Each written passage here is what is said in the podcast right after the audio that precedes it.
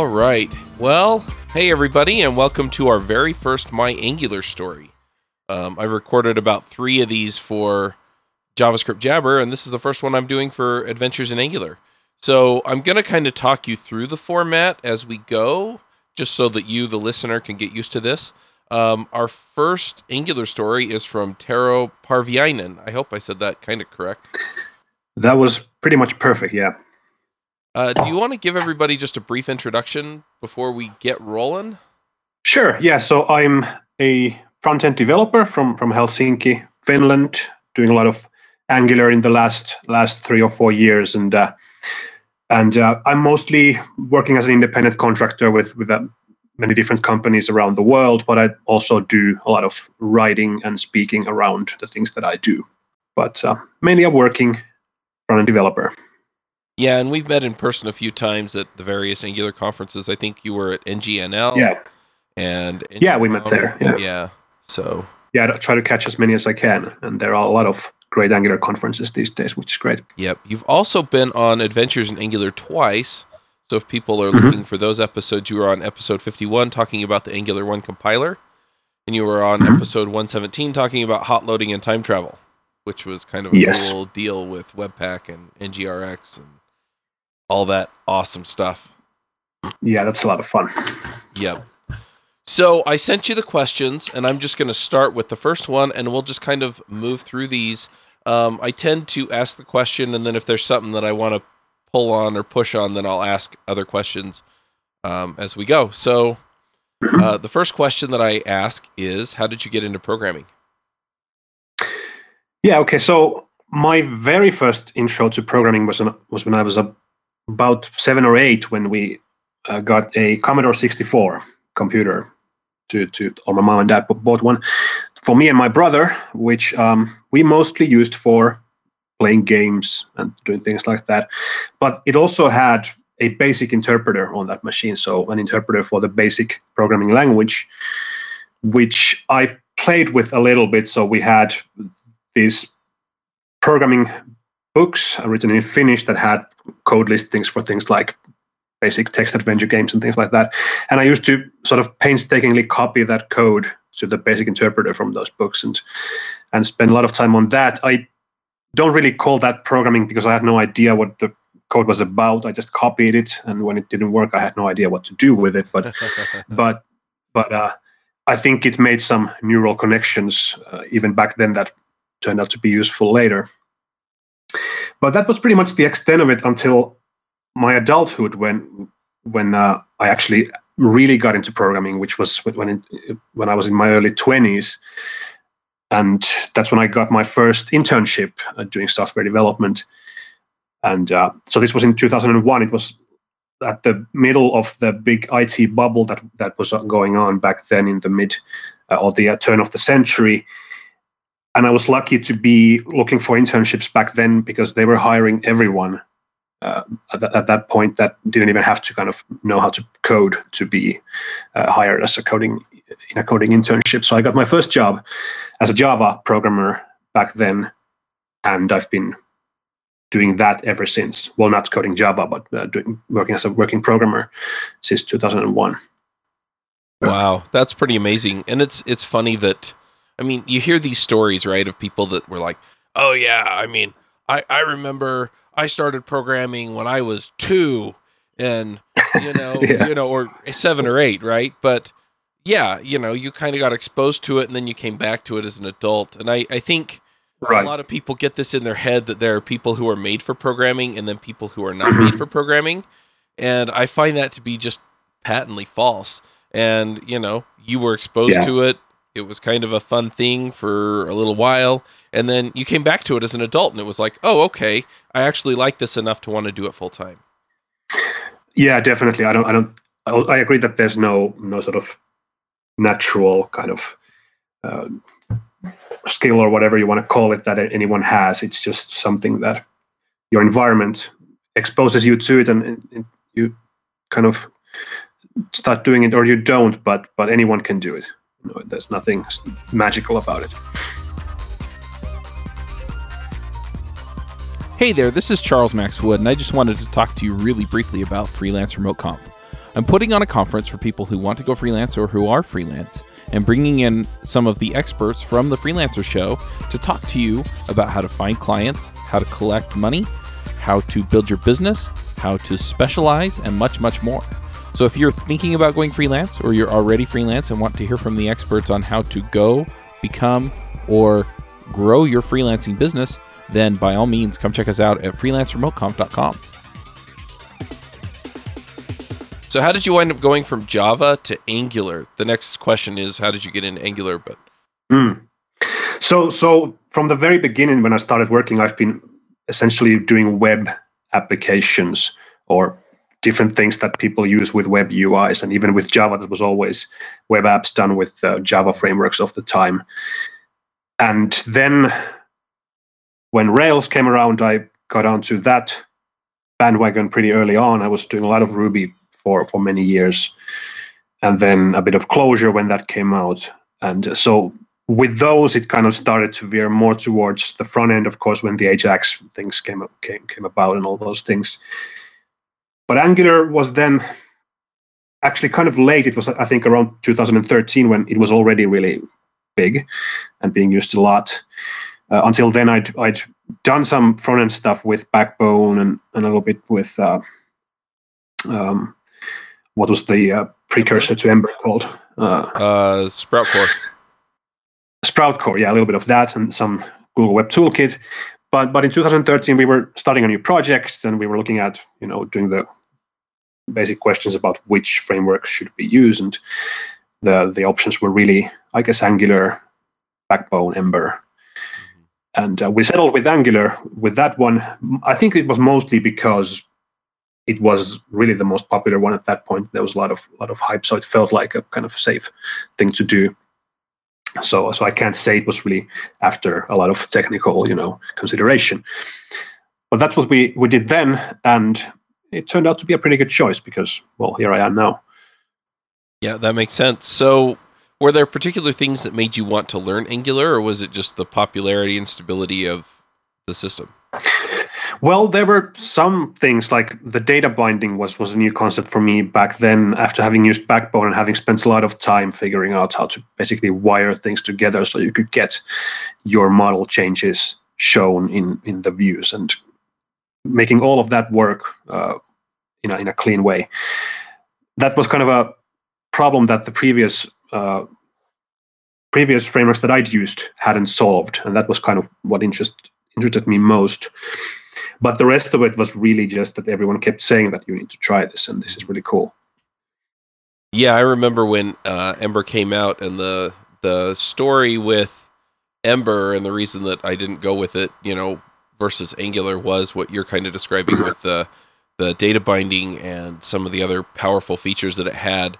Um, Ember's powerful feature was just uh, managing data and keeping it all sort of in sync. And right that that was not the problem that I needed solved in the immediate term, and so when I, when I was exposed to Angular, that's that's where I went. Mm-hmm. Which is funny because the guys that built Ember are actually um, Yehuda Katz was on the Rails core team and modeled a lot of stuff after Rails, so it was very familiar. But right, right, yeah, and and it really shows they they kind of have a lot of the same philosophy as as Rails uh-huh. does around the the the. Uh, convention over configuration. And, and really early on, they even had those really good CLI tools, which are only now coming into Angular, right? They've been members since the very beginning. Yep. But that said, I mean, you know, I can definitely see the sets of problems that you're, you know, you're going to want to plug Ember in instead. But yeah, it's right. Yeah. It's it's kind of an interesting thing. I also want to just point out that there are some parallels between your story and mine, just from the sense of when I got in, I, I got into Rails and then I mm-hmm. was using Backbone and tried some of these other systems, and eventually got hooked on Angular. Mm-hmm. So, yeah. yeah, there was a lot of interesting things that happened with with front end in the early days of Rails, even before Backbone, when we started doing this interesting, you know, JavaScript live updates of the page with this what they are RJS templates and things like that, which turned out to be a lot of a lot of work to maintain. But yep. back then, it was it felt like magic because those were things that you really hadn't been able to do before make things move on the page and update right on the page that was really an interesting and and fascinating time yep So the third question is, um, since you've gotten into Angular, what kinds of things have you contributed to the community, or what kinds of things have you done that people should know about? Mm-hmm. So my contributions with Angular and JavaScript in general are, are mostly around writing. Um, I am not a huge open source maintainer or, or contributor. I, I, have like minor things I've contributed to both of the Angulars, but it's mostly around writing. And the biggest project there uh, was this book that I wrote and self-published called "Build Your Own Angular JS," uh, which uh, um, is a relatively popular book, more popular than I expected it to be, and, and seems to be well liked by the people who who actually read it. And so that book was all about uh, learning the Angular framework by building your own version of it. And it takes this very methodical uh, way way of doing it, which where you do it with test-driven development. By for every feature you add, you write a failing unit test, and then you implement that that feature into the framework. And then, as time goes by, as you go deeper into the book, you amass your own kind of version of this core Angular framework. But more importantly, you you build up a mental model of how Angular works uh, with that process. And uh, that book was was a huge project. I started it in early 2014, and I only really finished the book this year, and it, it became this thousand-page monolith, which which uh, I don't think that many people have actually finished, but but those who have, I think, are are real Angular experts by now. Uh, so that that that's kind of the biggest writing project, and on top of that, that I, I've done a bunch of blog articles on, on my blog about JavaScript and Angular, and the ones that have kind of found the biggest audience are, are well, one is that one was that uh, one that I wrote in 2014 called um, "How I've Improved My Angular Apps by Banning ng Controller," which which was about this whole idea of um, starting to put your UI code into these components that were built with directives back then instead of using scope inheritance and, and, and the kind of raw scope stuff and controllers. And that was something that was really in the air back then, but I kind of managed to write a post about it at the right time, which kind of captured the zeitgeist. And, and of course, that's something everyone does right now uh, by default, but it really wasn't the way things were done before uh, that time. Yeah, that's really interesting because that's exactly the direction that Angular 2 took. Exactly. Yeah, yeah. That that's where we are now. And Angular One also has these these APIs for that style of development now, and that's what's kind of really the the encouraged way of doing Angular One as well. But it wasn't there at first. I want to dig into your book a little bit. So, what mm-hmm. what possesses somebody to say, "Oh, I'm going to write a book. Build your own Angular." How did you get there? So, so it started. First of all, it was at the same time when um, I was kind of learning Angular myself, and I had real trouble kind of understanding how it worked. Angular 1 was a framework that sort of clearly wasn't originally designed to do all the things it's, it's doing right now. It's kind of mm-hmm. built up over the years, and the abstractions there are, are quite leaky, and there's a lot of API uh, surface area there. So it's kind of hard to figure out things like how directive compilation works or how transclusion works or how many of the features work. So I, I just felt that it's it's you know a good um, strategy to actually dig into the code and see what it's doing that, because then you really understand it. So I, I wrote an article about that about the change detection, and that kind of was received so well that I thought maybe I, I, should kind of write more about this. And that was at the same time when I had just turned an independent consultant from from a, from an employment, and uh, I was kind of toying with this idea of having some sort of uh, passive income as well you know, on top of the consulting. So that's where a booked a book project might help, and connecting those together just then became that book, and I, I published it pretty much right away with the first chapter. So as kind of a beta book that people could kind of start purchasing and getting updates uh, as and as I'm, I was able to kind of write more chapters into it, and that kind of became the model. Most of the people who actually bought the book bought it way before it was finished, and they got these updates. It's basically a subscription model. But but yeah, it worked out. I learned a lot of Angular. I sort of became an expert in Angular, and then also uh, made some money with it. Nice. So what was your what was your process for writing the book? You know, for coming up with the code examples and then sitting down Mhm. and explaining to people how it all worked. Uh, that seems like a lot of work as well.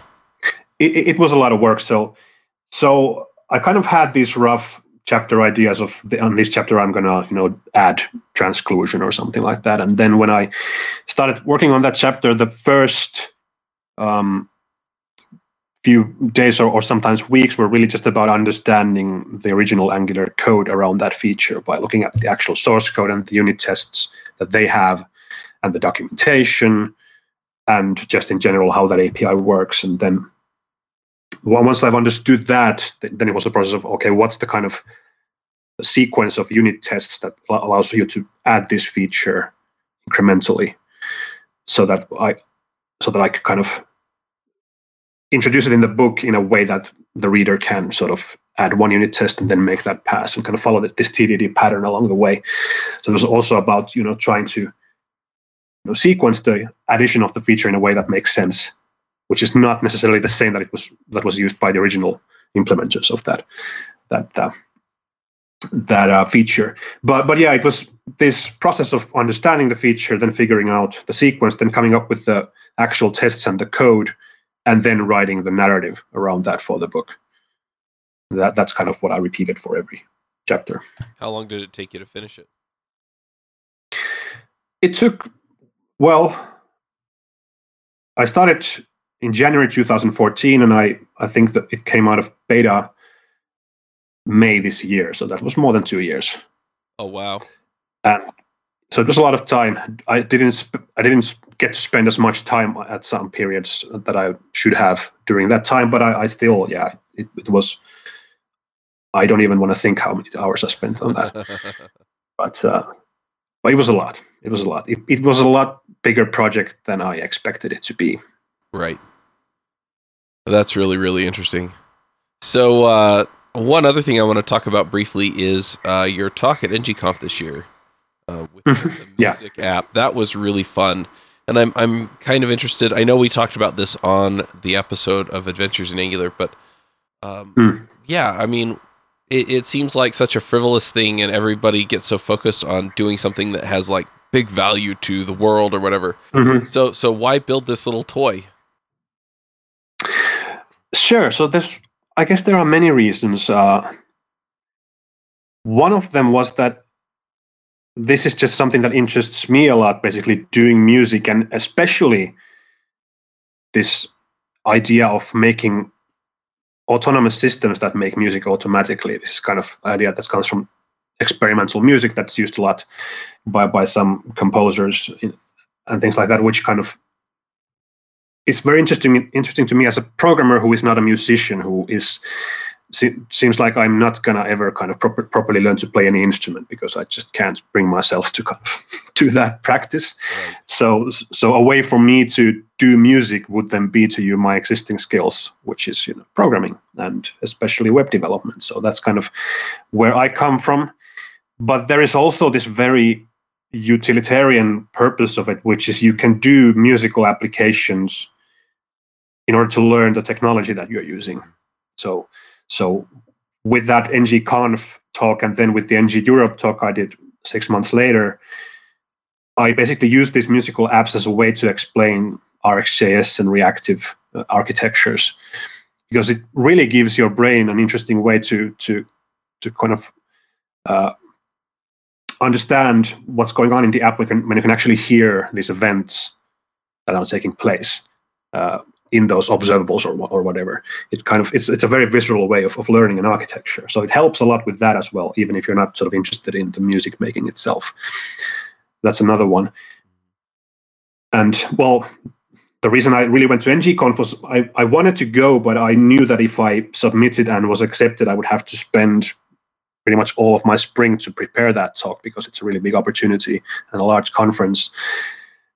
So I wanted to um, pick a topic that, if I get accepted, I really wanted to spend that time on, and I probably wouldn't get, get accepted though. But they did accept me, so so that's how I ended up there. Nice. I didn't really expect that to happen, but I'm really glad it did because that sort of then uh, led to many other things that I've been doing in the same area since then. Very cool. I, I also want to ask, just because I know some people, especially people who are new and trying to prove that they can uh, provide value, how how important is that sense of play in programming? Because it felt like you were not just doing it because oh well, I wanted to learn how to make music and I wanted to learn these specific things. It it was also because it was fun. Mm-hmm. Yeah, yeah. It's also because it's fun and play. You know, itself. It's it's just something that's built into us. The drive to play. We we see it when we look at children, and but often when we come into adulthood, we sort of don't find ways to give us the permission to play as much as we used to. Maybe with computer games, it's it's different, but but many other things we sort of always feel bad we're not doing something productive. But it's it's a really important thing to do um, and, uh, and but again, it has this other side which is more practical, which is that you do learn a lot of stuff while playing, which is what I just talked about with with the reactive stuff, and that's kind of also I think the underlying reason why children do play. They they don't think of it that like, like that, but when they play, they are learning ways to you know deal with the world and to behave with other people and all, all kinds of things, and that's where play kind of works kind of as a way, as a method we use to learn stuff. And that's a method we can apply also when we learn technical things. Yeah, that makes sense. So the the final question before we do picks is, um, what are you working on now? Yeah, so I'm well for work. I'm working on this React project with a customer, but but apart from that, the kind of more interesting stuff is is really this musical thing, these musical things that I've been doing throughout the year. Really, so I've done a bunch of different web apps around music and visualizing music and producing sounds with the web audio. So there's a number of articles I've written, some some talks, and and and also through that I've I've I've learned a lot about making SVG and canvas graphics using using JavaScript and also Angular, which is something I just talked about at, at NGBE, and also also published an article about but um, yeah, yeah, it's the, the really the thing that interests me right now is this whole historical thread of generative music and how I might be able to kind of do those things in the browser using everyday technologies. Yeah, that makes sense. you mentioned that you're working on a React project right now, and at React mm-hmm. Remote Conf we had a talk on React Music. Have you played it with that at all? Oh, the the, the Ken Wheeler project with the uh, yeah, I haven't played with it. I I do know about it, and it, it seems really cool. It's it's kind of another example of where you apply a technology such as React and React components to something that it really wasn't designed for to do something fun, essentially to play with it, during which you learn a lot about how components work in React and how how music works. So that's a great example of the same kind of idea. But but I haven't really played with that so much. But but what's really also interesting about that is that when you combine that with the hot loading stuff in, in React, where you can make changes to components and have them applied immediately, you can es- essentially uh, do live music performance with that as well, which is really not what those tools are meant to do. But, uh-huh. But when you do that, that's how it comes out. So you can yeah, just play samples. I think there was actually a part of that to his talk, so it was kind of fun to watch. Right. Um, yeah, it's a really fun project. So yeah, so you mentioned that you're a consultant. So if somebody's listening to this and saying, "I need to hire Tero," who, how, how do they find you? Um, they can find me by by going to my website teropa.info, and there's an email address I think right at the footer uh, of that website if if they want to send me an email, or they can tweet. I'm on Twitter all day, every day, basically. All right. Hey everybody, this is Charles Max Wood. I just wanted to talk to you really briefly about JS Remote Conf. Uh, we just picked speakers. Things are looking really good, and uh, we're really excited to cover a broad range of topics for JavaScript developers. So if you're looking to learn things about Node.js, about becoming a better developer, about deployment, about mobile development, and much more, and much more about JavaScript, then come check us out, jsremoteconf.com. Uh, you can also find it by going to devchat.tv slash conferences and then picking the conference you want. We have last year's recordings there. We have this year's uh, conference coming up. So make sure you get your ticket, and we'll see you there. Well, let's go ahead and jump into the picks. Um, you've been on the show a couple times, so you know what picks are. Are there some things you want to shout out about that you've enjoyed last little while? Uh, sure. Yeah, sure. There's actually a couple of books that are related to each other that I would like to mention because they sort of relate to something I've been st- st- I've started to do very recently. So, so these books are um, both from from Manning, and the first of them is called uh, Functional Programming in JavaScript, and the second one is called uh, Functional and Reactive Domain Modeling. So the first one kind of says does what it says, which is kind of introduces functional programming concepts for JavaScript language from basic things like functions and immutable data to, to more sophisticated things like like uh, functors and monad, monads and all kinds of things. And the second one, functional and reactive domain modeling, is is about uh, this whole idea of domain-driven design, which is a way of uh, designing domain models that's really strong in, in the object-oriented community, and bringing that over to functional programming. And that book is in Scala, but the ideas in it apply to to many languages, I think. And the reason I picked these two is I think that they're a really good combination for maybe starting to do functional domain models in JavaScript when you kind of take those techniques from both those books. And especially when you then apply these to things like TypeScript and RxJS, I think with this mix, there's a really good kind of way to start doing really rich and really sophisticated domain models in, in for example, Angular applications, which is something that's really always been very underrepresented in Angular discourse because you know the Angular framework doesn't give you any tools for doing domain modeling. So right that means most people don't just end up doing none of that and there aren't any domain models in many angular apps but many angular apps could really benefit from that and i think here's a mixture of books and technologies that that help uh, actually applying this thing to the front end things like domain driven design in a way that that's also very chimed really well with what's going on in javascript right now in general which is also which is discussions about immutability and functional programming and, and reactive data flows. So that's really an interesting combination to me. And, and I've started reading those books right now, and, and I'm trying to get as many people to read them with me so we can have a discussion about this. Cool. Uh, my picks are much less technical. Um, so on Saturday, my wife and I went and saw Rogue One, which is the new Star Wars movie, and it was pretty good. I really enjoyed it. Uh, had a good time. Um, so yeah, I'm I'm gonna pick that. Um, I also picked this on Adventures in Angular this week, but uh, there is an article on the internet that talks about how much it would cost to power the Death Star, and so um, it talks about yeah how much it costs to do laundry for all those people and feed all those people, and then you know of course how much it costs to power up the weapon and how much it costs to jump to hyperspace and things like that. Um, and yeah, it was like six octillion pounds because it's British pounds, but anyway, I don't know how many dollars that is, but it sounds like a lot. So um, it was pretty interesting, and I, I really enjoyed uh, that aspect. And then um, the other pick I have is um, in about two weeks, I'm going to be at CES 2017. Uh, CES used to stand for Consumer Electronics Show until they said it doesn't anymore. Um, but anyway, so it's all of the newest and neatest uh, gadgets and gizmos.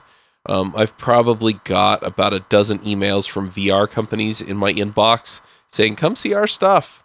Um, and then there are a whole bunch of health and other um, systems out there, uh, home automation systems or smart home systems, and uh, I'm really looking forward to digging into those, seeing what uh, kind of makes them work, and finding ways that we as programmers can enhance the capabilities there and see what they can do. So um, I'm going to pick that and uh, yeah, I'm gonna enjoy a couple of days in Las Vegas. Um, and I guess I guess that's it. Um, are there any other good places for people to see what you're working on, Tero? Before we wrap up. Uh, not really. Everything I, I do, I, I share on Twitter, so that's really the place where where anyone who wants to talk to me can find me. All right. Well, thank you so much for coming and talking to us. Thanks for having me.